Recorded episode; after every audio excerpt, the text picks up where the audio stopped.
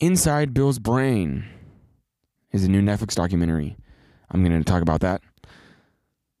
Uh, the reckless love controversy came up again in my life through my own fault. And um, I'm going to discuss that a little. And also, Baylor extends Matt Rhule's, their head coach, football head coach's contract. And to talk about that. I'm Armstrong Simms. This is the Armstrong Simms Show.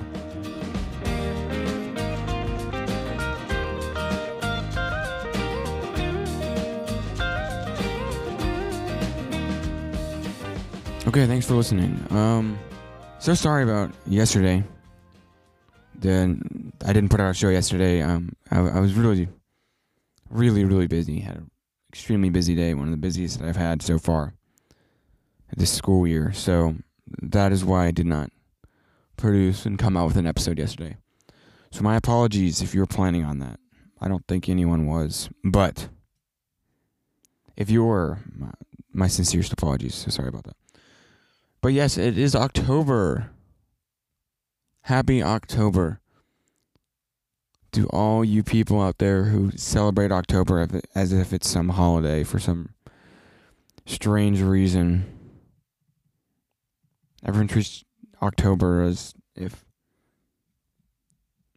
it's German. Now all of a sudden we're celebrating German people because it's October. I don't get it. I don't get it.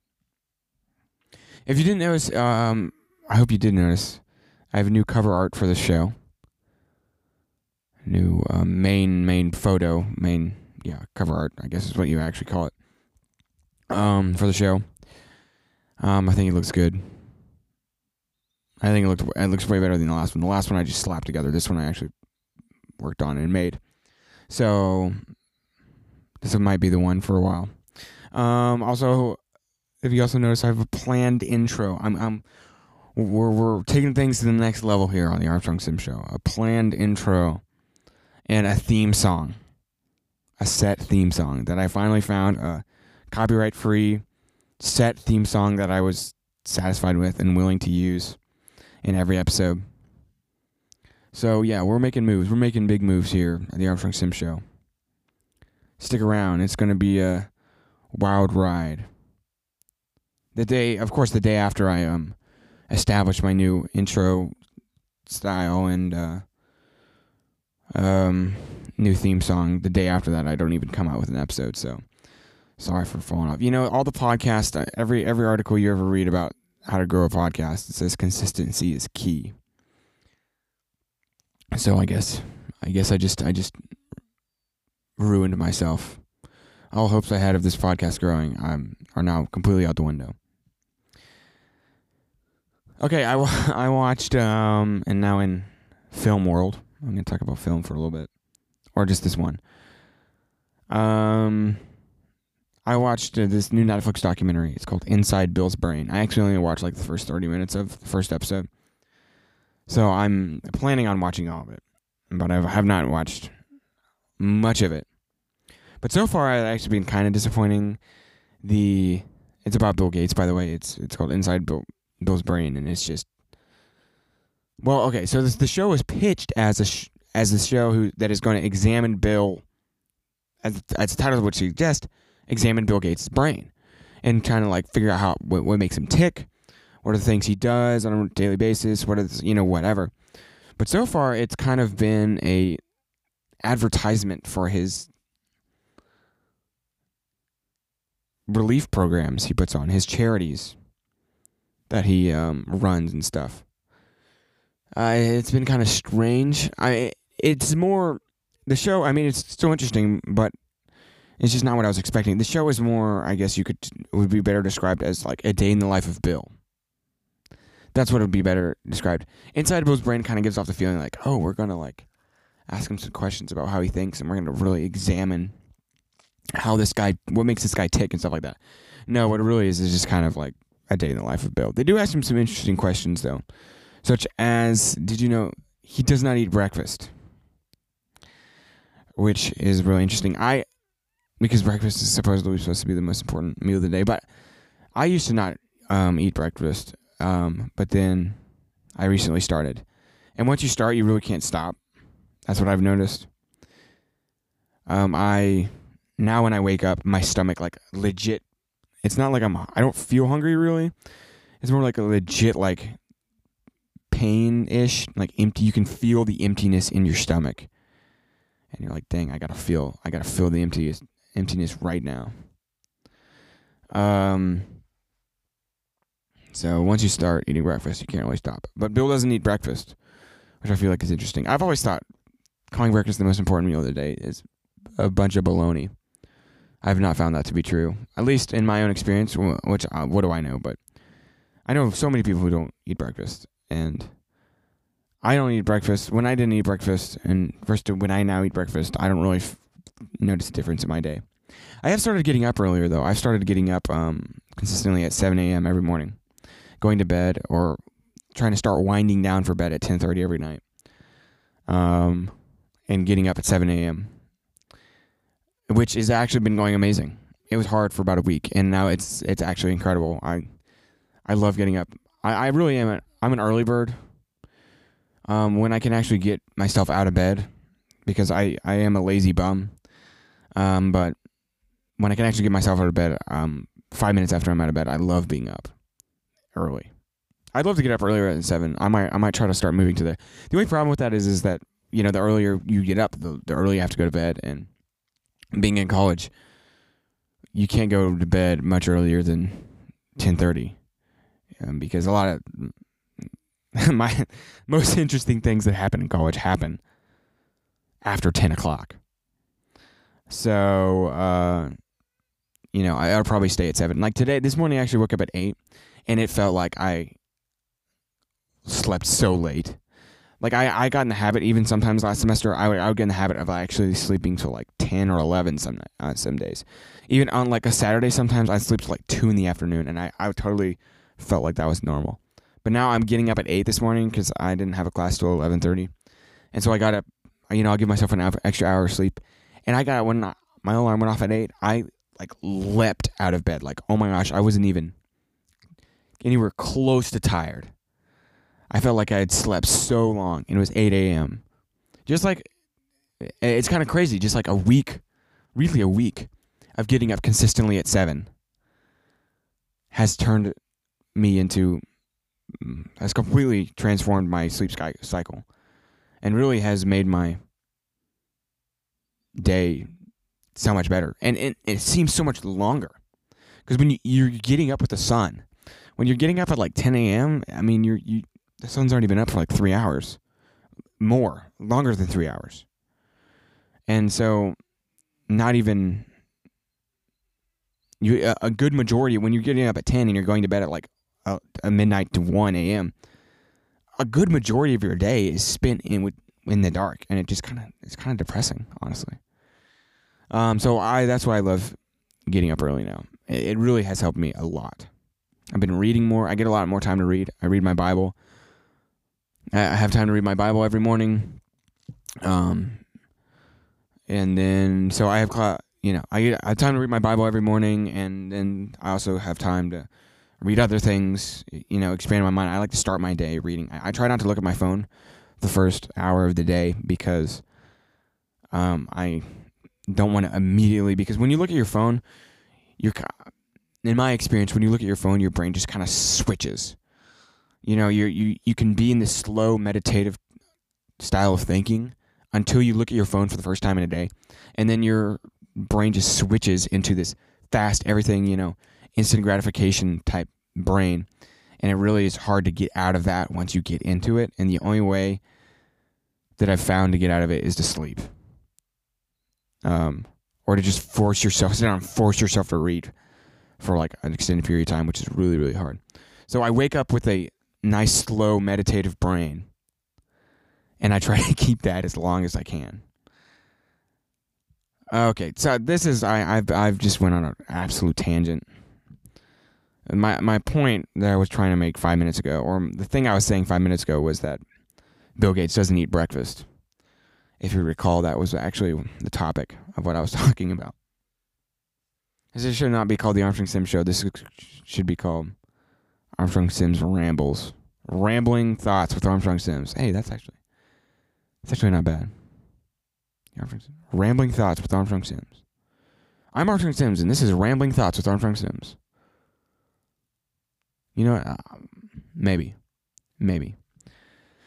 Okay, the next thing I was going to say about Inside Bill's Brain, um, this is going to take up the entire podcast talking about this documentary. Um, he reads. Okay, so this is a crazy. This is a crazy stat I learned about him.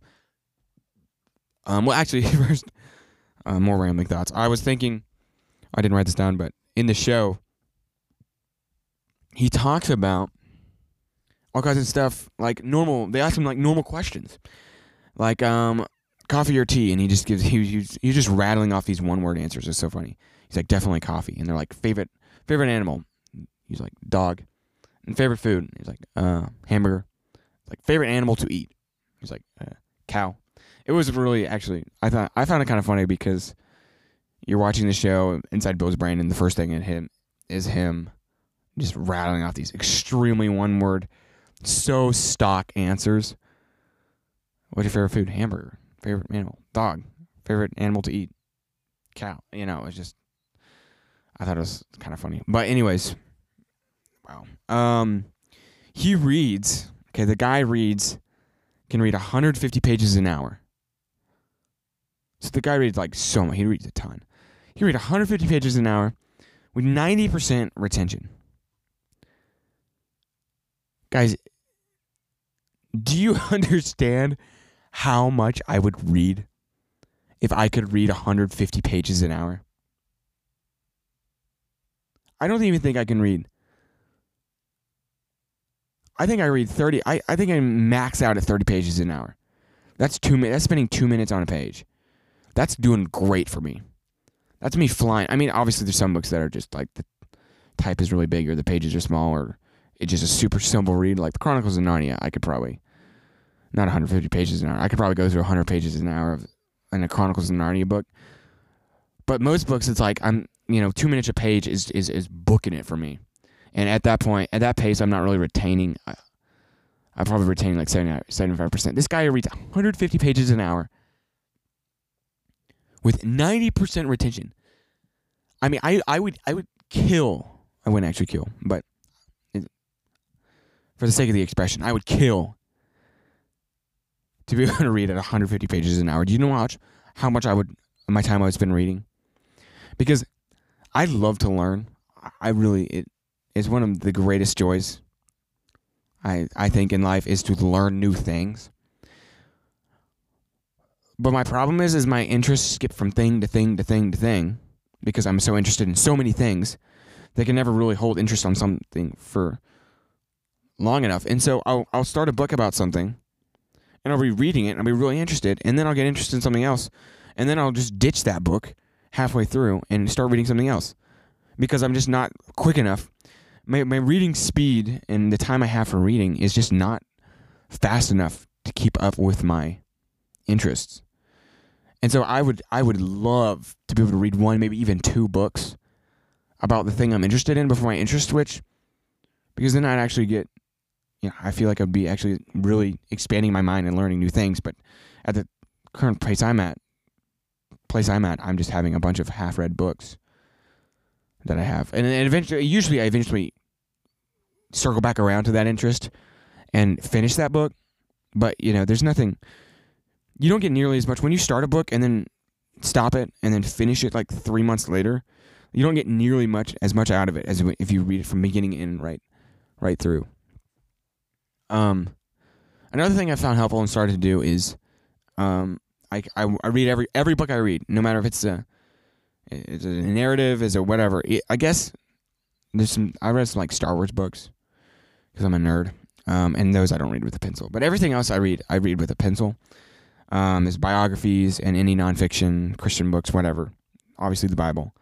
Read with a pencil. I just mark things. Just if something's interesting, I stop and mark it, and sometimes I'll put put um, put a big check mark in the aisle by it just to know that just make it easy for my eye to catch when I'm flipping through. And then sometimes if someone says something I don't agree with, I'll underline it and put a big X. It's like this is interesting that he said this, but I don't agree with it. X. Um, I did that in the Federalist Papers and something I can't remember what they wrote, but I don't know. I put a big X by it. I don't know. Underlining to me now, I found that underlining or highlighting um, really, really helps me um, retain and remember things. And then once I'm finished with the book, I'll flip back through the book and kind of read everything I've hi- underlined or highlighted. And that way, it kind of gives me like after I finish the book, because sometimes it can be easy to finish a book and just put it on the shelf and forget about it completely. And then now, and then like a year later, you look at that book and say, "What the heck was that book about?" I know I read that book, but I have no idea what was in that. I I know that that's that's true of many books on my shelf. I'm looking at books right now. I see this book, The Shallows, and I know what the book is about. The Shallows is about how our attention spans are. Um, I read this. I just ordered it like a, a year ago and read it for fun. I think I actually read it twice. Actually, it's about how our attention spans. The internet is destroying our attention spans, and when our and completely remapping and rewiring our brains. And when our attention spans are down, that's a problem because then we can't learn as well or nearly as much and think as deeply as we have been able to in the past, um, or as humanity has been able to in the past. But you know, when you ask me any more specific, if you ask me any more specifics than that, I, I, I really wouldn't be able to tell you. That, that I read the book. Tw- I know I read it twice actually, and I read that book before I underlined things. So I, I I would love to pick it up and just flip through and look at see my underlines and refresh myself, but I can't. But now with my books, I'll be able to. Man, uh, like I read um, this summer, I read John Adams' biography. It's like a 900 page book. So good, so so good uh, by David McCullough. I, I I'm in love with U.S. history. Um, I don't really like world history is so boring to me, but U.S. history, or specifically the world history that affects U.S. Um, is so so incredibly interesting to me. So this book, John Adams, by David McCullough. David McCullough is like one of the, or I'm gonna say the best biographer of all time. Um, you should definitely pick up a David McCullough book. Definitely worth your time. He's an incredible writer. Um, but I read John Adams, and now I, I underlined stuff. And now, if I want to, I know that if I want to refresh myself on the book, learn some more about John Adams, you know, some things that I thought were interesting I should keep. A lot of quotes I think I underlined. I could just pick up the book and flip through, and I, would find probably, I probably underline, I'm going to guess 200 things in that book. And many quotes, probably like 50 quotes, great quotes. Um, so underlining has really helped me. Helped me um, remember, like, re-emphasize things as I'm reading, and then even be able to go back afterwards, refresh myself um, so I can actually remember what I read. Because what's the point of reading a book if you don't, you read it, put it on the shelf, completely forget about it? What was the point? I guess enjoyment, but I'd like to get a little more out of that. I'd like to actually learn things from it and remember the things that I learned. So that's what I started doing. It. The guy, and then also going back to Bill Gates again. This is gonna be our entire podcast. Um, going back to Bill Gates, the guy goes through 14 books. Like this is just a crazy fact. Um, his friend said was being interviewed, and he said like I, I will go on vac we can go on vacation, and he can he will go through 14 books during just one vacation. Like that's an insane level of reading.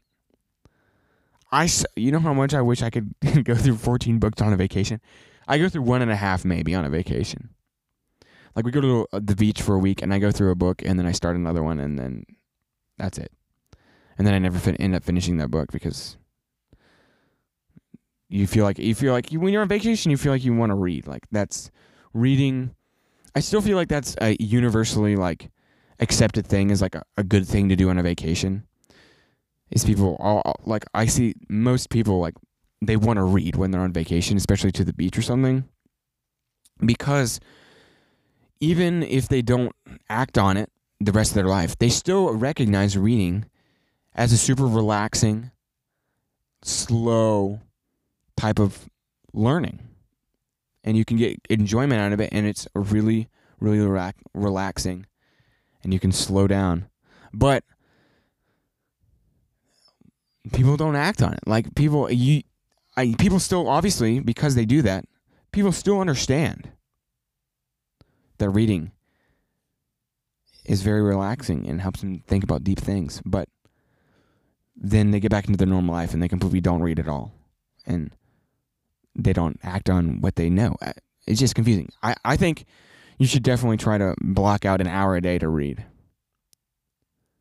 Read something that you're interested in, not something you have to read. Read something you're interested in. And um, I think you'll be I think you'll be shocked at how much that helps. And it it's going to be hard at first. Like when I uh when I go on breaks, like I, I kind of flow in and out of reading. Like I'll read a lot for like two months, and then I'll stop reading for two months, and I'll go back in.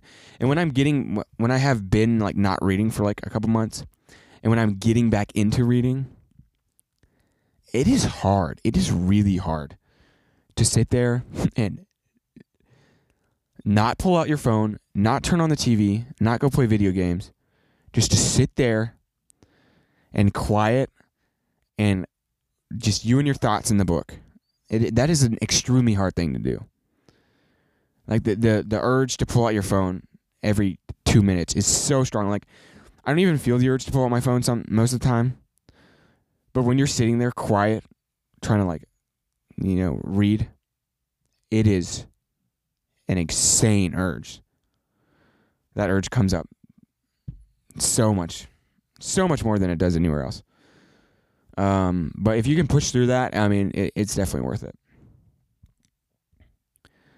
Okay, that's enough about um, that Netflix documentary. I guess we're not even going to get to headlines for the day, which is okay.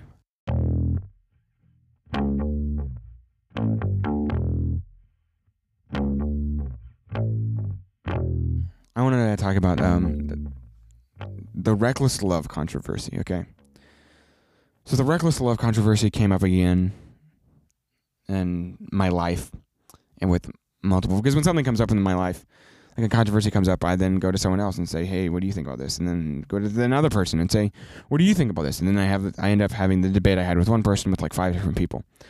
And so um, it's uh, definitely was my own fault that it came up.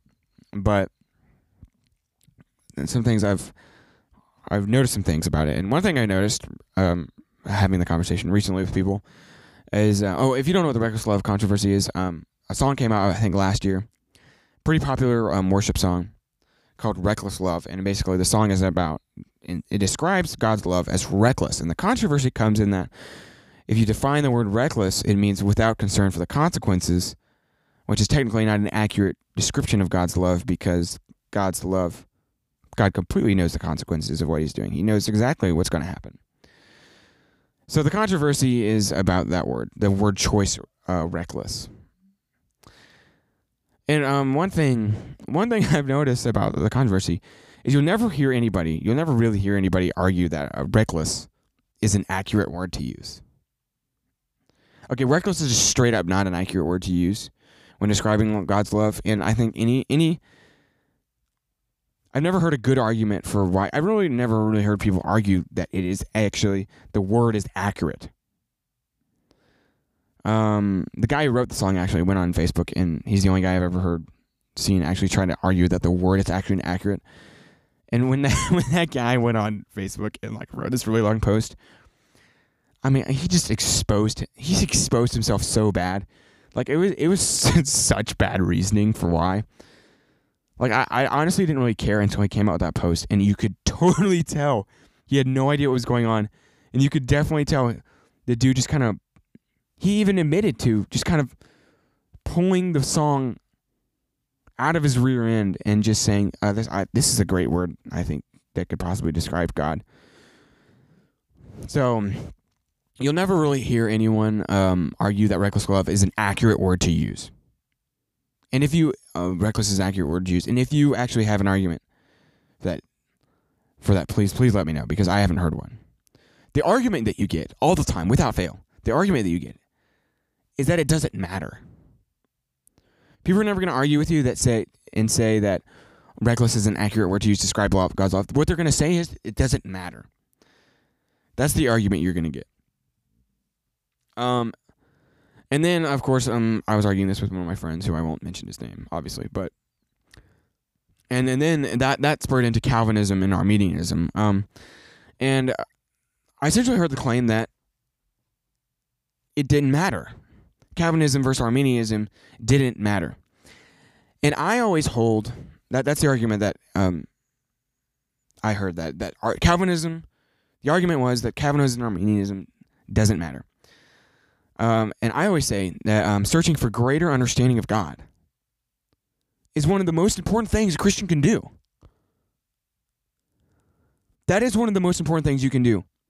Is searching for God, searching for a deeper, greater understanding and relationship with God. That is one of the most important things you can do as a Christian. And you know, what? if you're an Arminian, I think you're wrong. Okay, but I can deal with that. Obviously, I think you're saved. Actually, it's a joke that I have to even clarify that I think you're saved. But I appreciate and respect the the fact that you are chasing after answers. You're chasing after a greater understanding of God. You want to know God more, so you are looking for answers, and you are looking to know, have deeper understanding and wisdom of God. And that's great. I can deal with that. But if you don't care, or you claim that it doesn't matter, that I can't deal with. And and I don't even think the people who make the argument that it doesn't matter think that. They don't actually believe. If you if you press them, I don't think they actually believe that it doesn't matter. I don't think they would actually admit be, that searching for greater truths of God and trying to understand God in a deeper way doesn't matter. They wouldn't say that. Nor should they. But the problem is when they back away from it because some people can be it can create some controversy.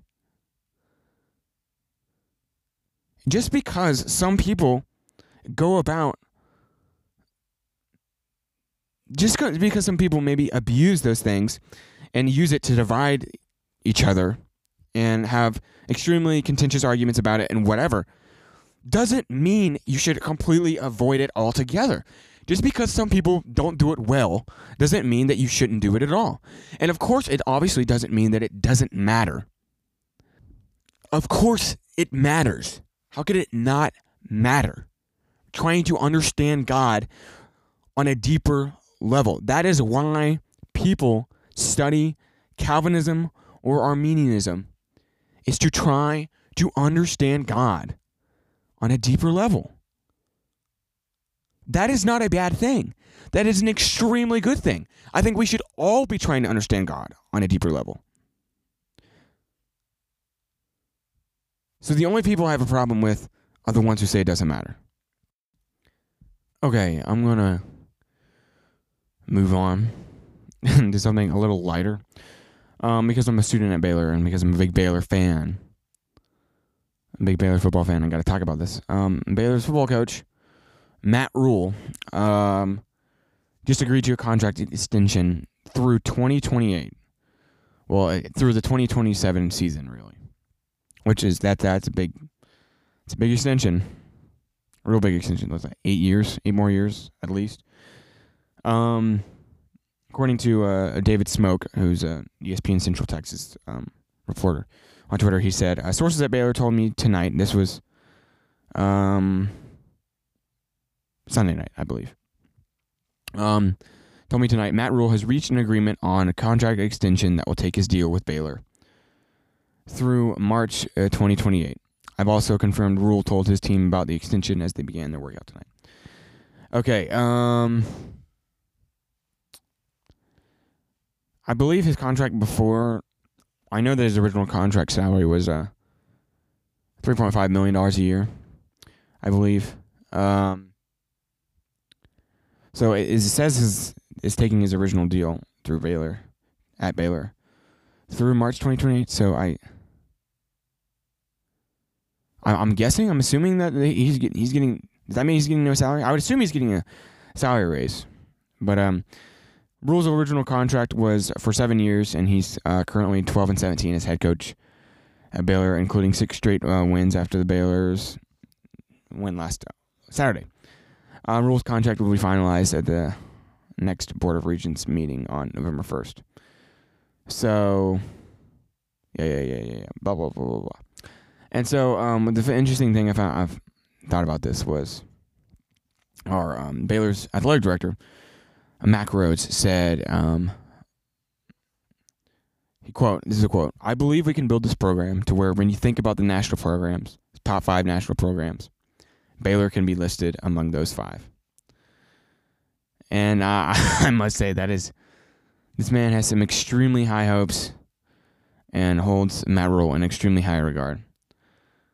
Um, I don't think I think we can be really good. I don't think we can be that good. But you know, I've been proven wrong before. I thought Matt Rhule was a terrible hire, he's turned out to be an amazing hire. So I, I that just goes to show how little I know I'm talking about. So I'm probably maybe if I say that we're this is a terrible idea, then maybe it'll turn out to be a really good idea. So I'm this is a terrible idea. Um, but anyways, that that's that's all I have to say on the matter. Oh, another thing I guess I have to say on the matter is 3.5 million dollars a year in Waco, Texas. Um, that that that guy has way more money than he could possibly know what to do with in Waco, Texas. The cost of living in Waco, Texas is so little. I mean, what the heck are you going to do with $3.5 million in the city of Waco? I have no idea. I have no clue. Okay, that's enough. Thanks for listening. Today's episode of I'm Armstrong Simms Show. We didn't get to any politics or any actual news at all, but I think maybe that's okay. Email me um, if you actually want to respond to my challenge about give me an actual, real, coherent response as to why the word reckless, the choice of the word reckless, is actually an accurate word to describe God's love. If you want to actually give me an argument about that, email me, armstrongsimshow at gmail.com. Please do. Although if you if you if you write in and it turns out just to be another a variation of it doesn't matter, I will roast you so hard. Okay. Not that I'm saying not not that not at all that I'm saying that you can't make the argument that it doesn't matter. What I'm saying is is my offer is for you to try to tell me why is an accurate word describe God's love. So if you send me something that is not actually that argument, but is actually just an argument for why it matters, I'm going to expose you for not actually responding to the prompt. Okay, okay. That's enough. Thanks for listening. This has been the Armstrong Simms Show. I'm Armstrong Simms. See you tomorrow.